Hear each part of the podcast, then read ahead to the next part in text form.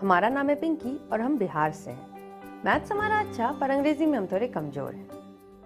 पापा चाहते थे कि हम आई बने, लेकिन हमारी उसमें कोई दिलचस्पी नहीं थी, क्योंकि बनना तो हमें न्यूज़ एंकर था। बचपन से दो ही शौक था हमारा, टीवी देखना और टीवी पर दिखना। तो बस, फिर क्या था? बोरिया बिस्तर उठाया और चले आए दिल्ली।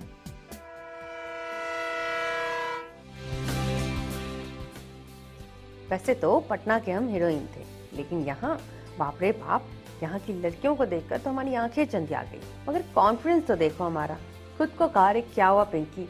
तुम भी किसी से कम थोड़े हो, देख लेंगे इनको भी। ये है हमारी डायरी के पन्ने जो हम आपके सामने लाने वाले हैं। आगे हम आपको बताएँगे कि दिल्ली हम पर भारी पड़ा या हम दिल्ली पर। बने रहिए हमारे साथ और इंतज़ार कीजिए हमारे पहले एपिसोड का। अभी हम चलते हैं, पिंकी का आपको नमस्ते।